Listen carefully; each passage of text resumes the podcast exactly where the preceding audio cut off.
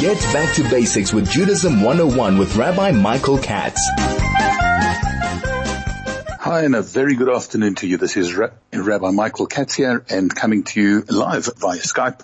It is uh, wonderful to be in your company and hopefully we can share some thoughts, you know, while we're hearing about COVID-19 and while everybody is uh, caught up in this lockdown and um, being at home, there are some very, very real and important things that we need to deal with from a Jewish point of view and to know about in the week that lies ahead because it is a powerful week and it's the week before Pesach. Yes, believe it or not, we are already just one week away. Next week, Wednesday night, we will be sitting down to our first Pesach Seder of this year. And albeit that it will be a little bit different from what we are used to and what uh, may have been uh, perhaps but um, nevertheless, it's going to be happening in a very, very special and beautiful fashion. But there is a build-up to it all, and let's perhaps today spend some time thinking about the build-up to Pesach. And the build-up is something that is commonly done. It is every year, uh, possibly the same. But then I guess the Pesach Seder every year, the Haggadah is possibly the same. And um, maybe there won't be that much news here, but just to remind one and to think about all the things that we need to bear in mind in the week ahead. So first of all, we're going to be dealing with the upcoming Shabbat, Shabbat Hagadol. Yes, this is Shabbat Hagadol, the big Shabbos as, as it is known, the Shabbos before Pesach. So we'll explore a few of the ideas behind Shabbat Hagadol.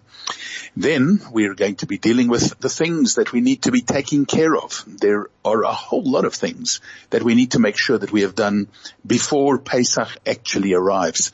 And remember, let me remind you of the fact that Pesach is unusual why is Pesach different from all the other festivals is because in effect a lot of the Pesach rules come into existence already before Pesach starts. Now this is unusual because usually we know that there was an evening and a morning and usually our uh, festivals, our Chagim, our Yamim Tovim, our Shabbat and so on begins at nightfall.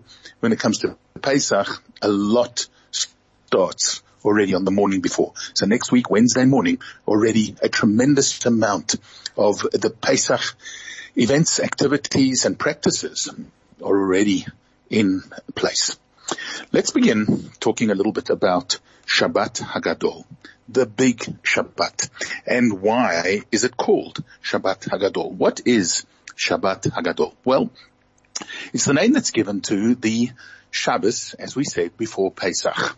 And every year the Shabbos before Pesach, and sometimes the Shabbos before Pesach is actually the day before Pesach, and then it's even perhaps more gadol. It's a little bit different, but not so this year, where uh, Shabbat still is followed by a few days before Pesach actually arrives. It is called Shabbat Hagadol, and it is still Shabbat Hagadol, even if you're not in shul, and even if we're all at home, and even if we're just practicing this all in private, but it nevertheless is Shabbat Hagadol. It's a big Shabbos. And we have to know that it's a big Shabbos with big power from a Jewish point of view. Now the first reason, and perhaps the main reason why it is called Shabbat Hagadol is because the big Shabbos actually was the day on which the exodus from Egypt really began. It happened to line up with the 10th day in the month of Nisan. And interestingly enough, it does this year as well that Shabbat is the 10th of Nisan. So we are repeating the events almost mirrored exactly to when we got out of Egypt all those thousands of years ago. And when we think about Shabbat Hagadol, we're told that it was the day on which we had actually taken a lamb, it was Shabbat, and we took a lamb and we took it into our homes and we tied it, as we are told, to the bedposts.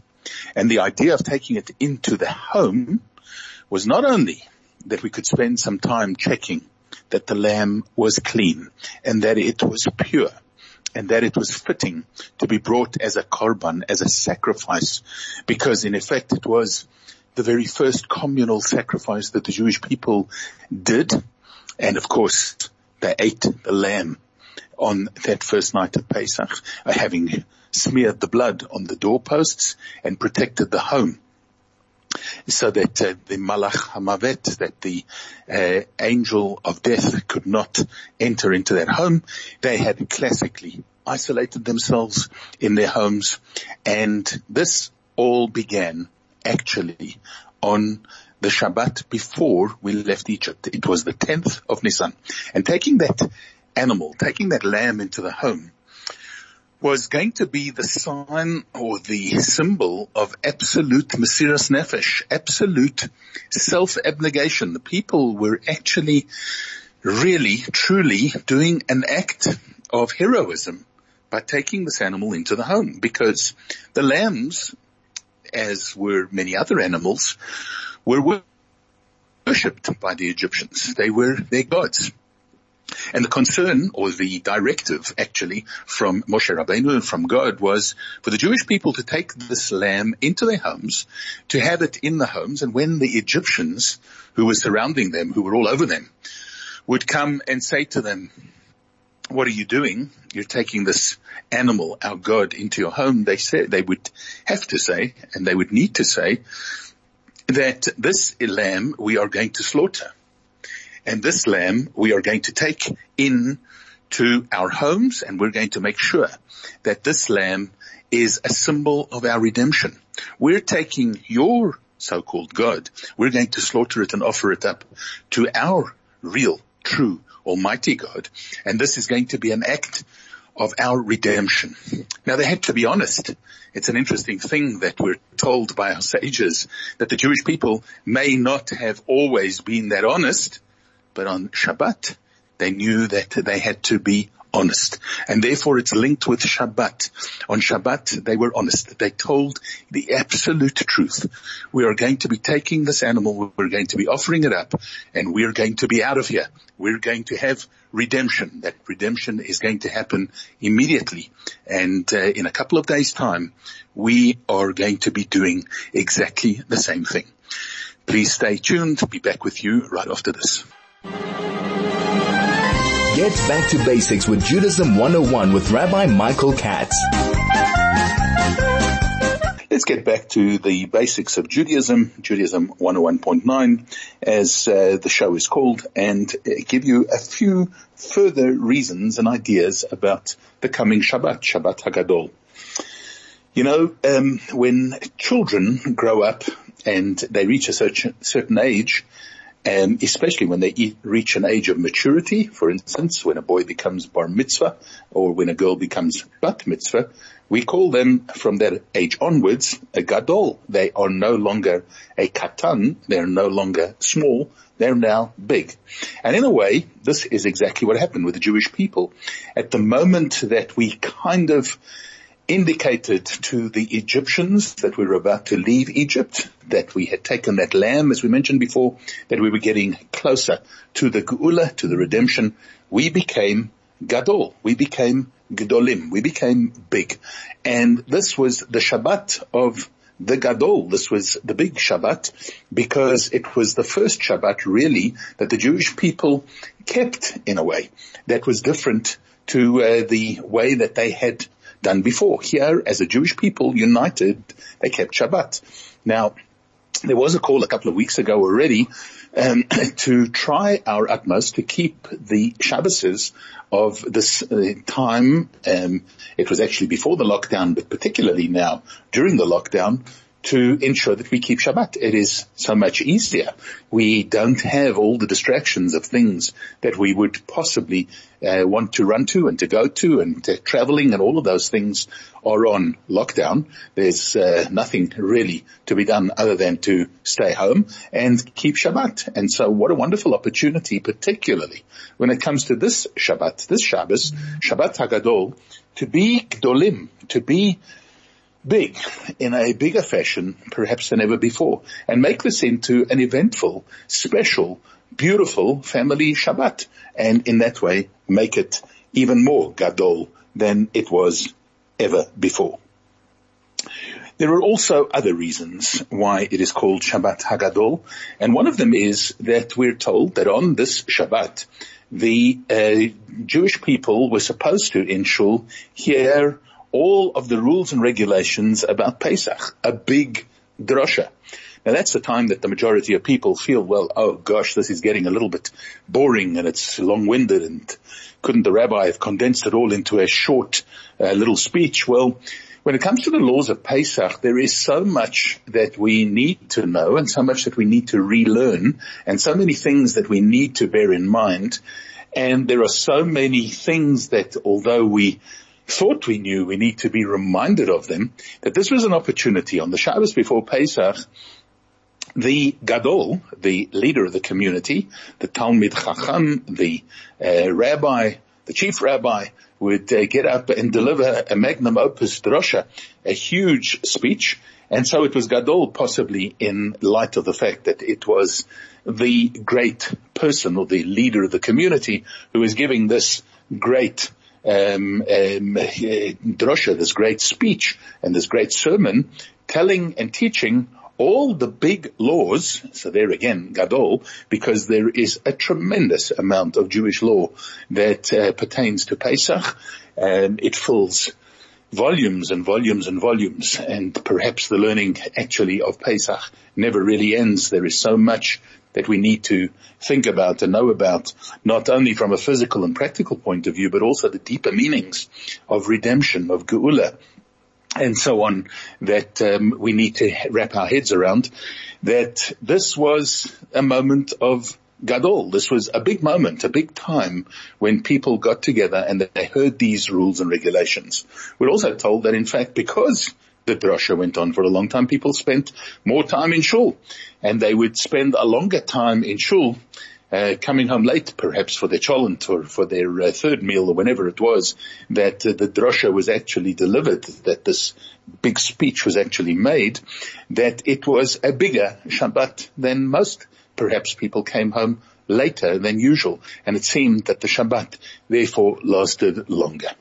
So there are many, many different rules and regulations um, that were taught and that were learnt and all of them really kind of are traced back to this big Shabbat, the big Shabbat, the Shabbat Hagadol, that is the Shabbat before Pesach. Now, of course, it is a time when uh, we're not going to go to shul and we're not going to hear the drasha from the rabbi and we're not going to have uh, the Shabbat um, played out in the way that it was envisaged with these um, ideas and these rulings and these regulations. But there is definitely an opportunity to spend some time before this Shabbat downloading, um, learning, thinking about all the things that we um, uh, can and should be thinking about over a Shabbat that precedes Pesach. Get your family in tune, have some time that you can spend in the next uh, couple of days researching and looking for things that you're going to share with your family and you be the gadol.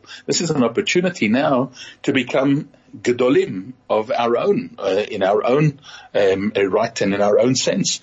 You know, um, we're facing a Pesach where possibly you may never have made a Pesach Seder yourself. There are many people that I know who have never actually made Pesach at home. It's always been either to go away to a, a program or to go away to Israel or um, if you're the lucky ones that you're able to always go to your parents or your parents-in-law and so on, and perhaps have never actually made Pesach meals at home, and then actually never made a Seder. Well, isn't this possibly the greatest opportunity that we all have to step up to the plate, to the Seder plate, and to become Gedolim, to become big in a different sense, to become the leaders, to become the drivers, to become the people that um, we all perhaps need to be within our own families. And instead of being the ones who are sitting at the table and asking the manishtana in a sense of our parents, we have now taken on the role of being the gdolim, of being the big ones. And of course, there are some who are going to be lonely. Of course, there are some who will be on their own. But there too, you can become a gadol. You can become big. You can become the one who is leading, who is driving, who is doing everything um, that pertains to Pesach and teaching everybody at your Seder.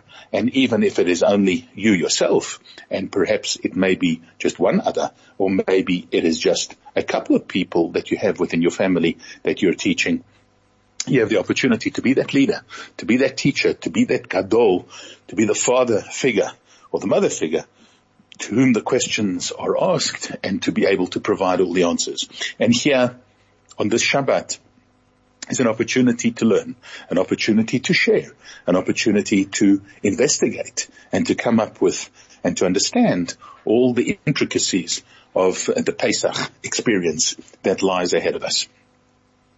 Now there are a number of other important details and important things in the days that lie ahead. Number one, number one, and first and foremost, let's think about Sunday. Sunday is the 11th of Nisan. On the 11th of Nisan, Yud Aleph Nisan, it is the birthday of the Lubavitcher Rebbe. The Rebbe, born in 1902, would be turning 118 on this coming Sunday. Now there's a special, special date, not only for Chabad Hasidim, for the Lubavitchers around the world, but it's a special date also for um, Jews everywhere. If we think about it, there is not a, a, Jew in the world today who doesn't have some kind of a connection and, dare I say, some kind of a dependence on Chabad and Chabad houses here and around the world.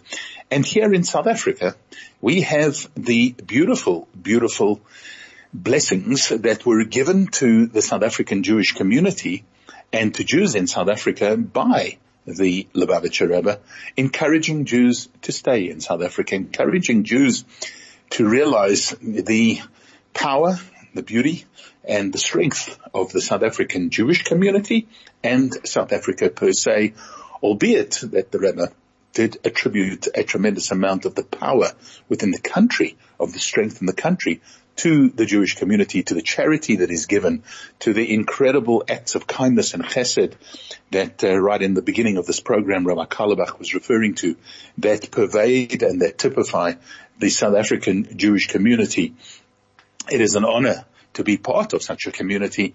And it's an honor too, to know that the Rebbe saw in the South African Jewish community and in South Africa such tremendous hope hope not only for difficult times as we're going through now and of which we can be extremely proud, I think, of the way that our president, that the government, uh, that the country has taken to uh, dealing with this particular crisis, but a tremendous amount of encouragement from the Rebbe for the South African Jewish community to know that there is a power, there is a strength, there is an importance in uh, keeping our mitzvot, in learning our Torah, in doing all of the things that we do and we can and we should do um, in South Africa to strengthen our uh, Jewishness and to strengthen our country uh, beyond anything that we could possibly ever imagine.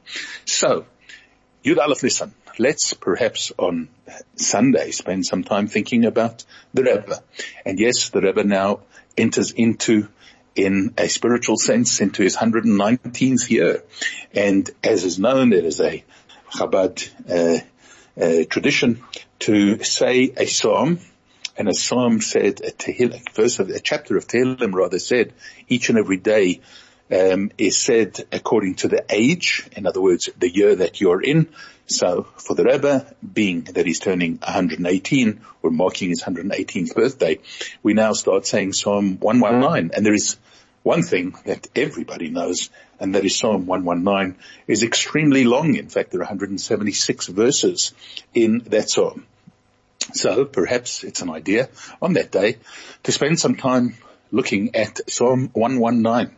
It is broken up into various segments or, or uh, chapters within the Psalm itself, each one according to the Hebrew alphabet. There are a whole lot of verses, eight in fact, verses that um, uh, start with an aleph and then a bet and then a gimel and a dalet and so on going through the Hebrew alphabet. And it is quite amazing if you take a look at that psalm and perhaps try and say it in honor of the Rebbe on this coming Sunday for Yud Aleph Nissan. Now we also have to make sure during this period of time that we have already sold our chametz. Now remember, we're not allowed to possess chametz. We're not allowed to possess anything that is leaven during the period of Pesach. One of the ways that we do that, of course, is to clean our homes, to clean our houses, make sure that whatever we possibly can get rid of of a chametz nature is gotten rid of. Anything that we're keeping needs to be packed away. We need to make sure that we have everything ready and prepared, but we also need to sell our chametz. Now usually this is done through your own rabbi by going along and making sure that it is sold, that he is the agent to sell it to the Beth Din. Today it needs to be done online and you need to do it this year online and perhaps the easiest for you to do it is to go to Chabad South Africa org. If you go to our website, there is a link there to the sale of chametz. You can fill in the form. You can do that and that will be passed on to the Beth Din for the sale to take place on Erev Pesach. Be back with you right after this. Get back to basics with Judaism 101 with Rabbi Michael Katz. Yes, and of course, very appropriate words to the song Am Yisrael, Jewish people, do not be afraid. Don't be afraid. The Lord is our God. The Lord is God is the one who will protect us, who will see us through this difficulty as he has um, others and hopefully very, very soon we will um, be heralding the Geula, the complete redemption, which we hope will happen very speedily in our time. So we are back to the basics of Judaism and thinking about Judaism 101.9 in preparation for Pesach. So we've dealt with the idea of selling our chametz and removing chametz from our homes. Once we have done all of that, we need to make sure that we actually um, search for the chametz in a formal fashion, and this takes place next week on Tuesday evening, the night before Pesach. Um, after just after nightfall, we should place ten pieces of chametz of bread around the house. Now remember, you will have cleaned by then. Everything will be ready and pristine and beautiful for Pesach. So you don't want to make a mess and you don't want to drop crumbs all over the place. So make sure that the pieces that you place are carefully wrapped you place them around the home, put them in any room where you may have had chametz around your house, and then at nightfall with the whole family together, and of course the family has nowhere else to go. They're all going to be there, please God. We're going to um, go around and we're going to search for the chametz, as you will see in the beginning of most Haggadot, in the beginning of your Haggadah, as well as in the Siddur, the search for the chametz is spelled out there. We need to make sure that we put it out, that we um, uh, place it in um, uh, various places around the house, that we actually go around and do a physical search with the correct wording, with the bracha that is made before for the nullification of the chametz. We place it then carefully having searched, hopefully you have a candle and a feather and a spoon, uh, which are the traditional items that we use for the search, a wooden spoon. We go around, we search for it, we place it in a bag, make sure that it's out of the reach of small children, make sure that it is then out of the reach of animals that you may have in your home and make sure that it is in a place where you remember where you have placed it in order to be able to then take it out in the morning and burn it. Now, there are always or usually communal places of burning the chametz, but unfortunately this year that won't be. So you'll need to make a little fire of your own and do the burning of the chametz on Wednesday morning and that should be done before the times that of course are shown on the Beth Din website um, and uh, on your calendar as well.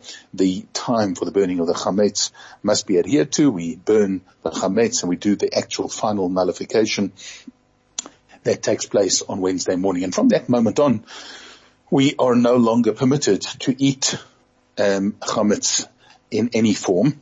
Um, and that, of course, is what I alluded to right at the beginning, the idea of Pesach actually coming in a little bit before um, most chagim, most festivals, it actually effectively the rules and regulations about the eating of chametz begin in the morning. And this was because, of course, the Paschal offering, the Pesach offering was actually brought on the day before, in the morning of uh, the, of Erev Pesach, or the day before Pesach, and then eaten that night at the Seder.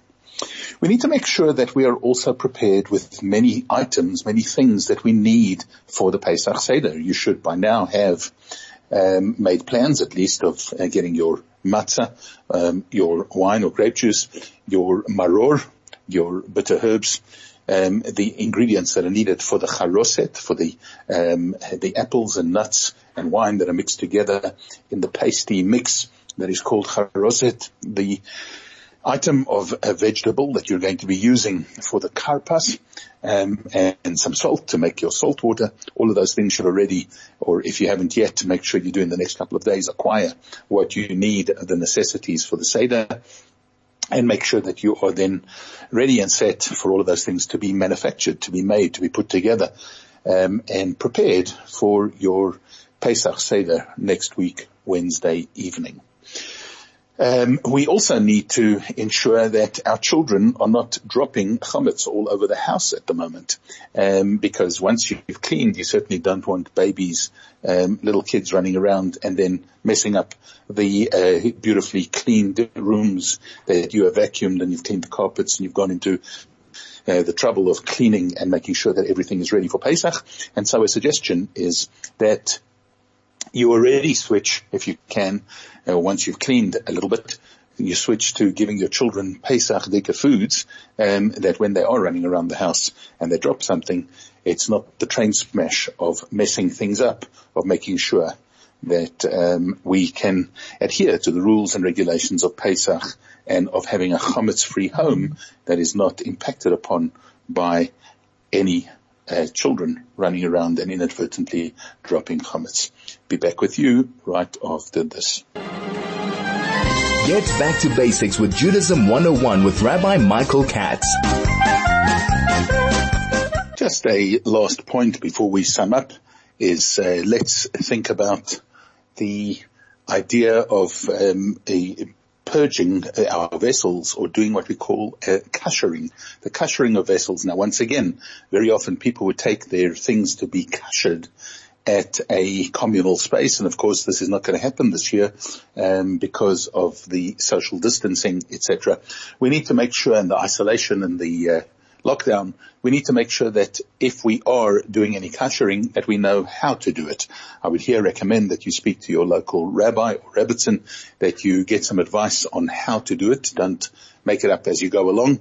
Um, it, it can be for different vessels, it can be quite detailed and quite difficult um, would probably be best if we could avoid kashering at all, um, because it's just easier that way, and uh, you're not going to make any mistakes if you have the opportunity to use new vessels um, and, and, and, perhaps even disposable stuff uh, will be a little bit more useful this year than any other year, and make sure that we are prepared with our kitchen and the things that we need for uh, the Pesach Chag, for the holiday, um, for Pesach that is coming very, very soon. So let's make sure that we get all our uh, Pesach preparations in line. But let's perhaps end with a bit of a spiritual thought or perhaps something of a little bit of an insight. You know, we've been talking a tremendous amount about self-isolation and uh, yes, um, we've also had the idea of flattening the curve. Have you ever thought about the fact that the matzah that we're going to eat is flatter than the curvy uh, stuff that we eat throughout the year, the bread, the chametz that rises? So yes, we too are going to be flattening the curve, and yes, we too are going to be thinking a little bit about self-isolation. And perhaps when we think about self-isolation this year, it may take on a slightly different meaning when it comes to Pesach. The idea on Pesach is to be a little bit less concerned with self. The idea of chametz is that it typifies or that it is a metaphor really for um, a lack of humility, for arrogance, for haughtiness, for the fact that I'm full of hot air, I'm full of myself. When we think about the matzah, the matzah typifies and exemplifies and symbolizes the idea of being humble. It is humble bread. It is the epitome of humility. And when we think about the idea of self-isolation, perhaps it is time for us to think about self-isolating, um, taking ourselves, the selfishness within me, isolating it and making sure that I live a life that is much more humble, filled with humility and concern and care for others before myself. Hopefully we can adhere to a lot of these uh, rules, regulations, ideas and ideals for the upcoming festival of Pesach. I look forward to being back with you again, please God, same time, same place next week. And I uh, want to wish you a great Shabbat Hagadol up ahead. And let's utilize this time before Pesach to the best possible um, of our ability to make sure that we have the best, most beautiful Chag, the most beautiful Pesach that is ahead of us.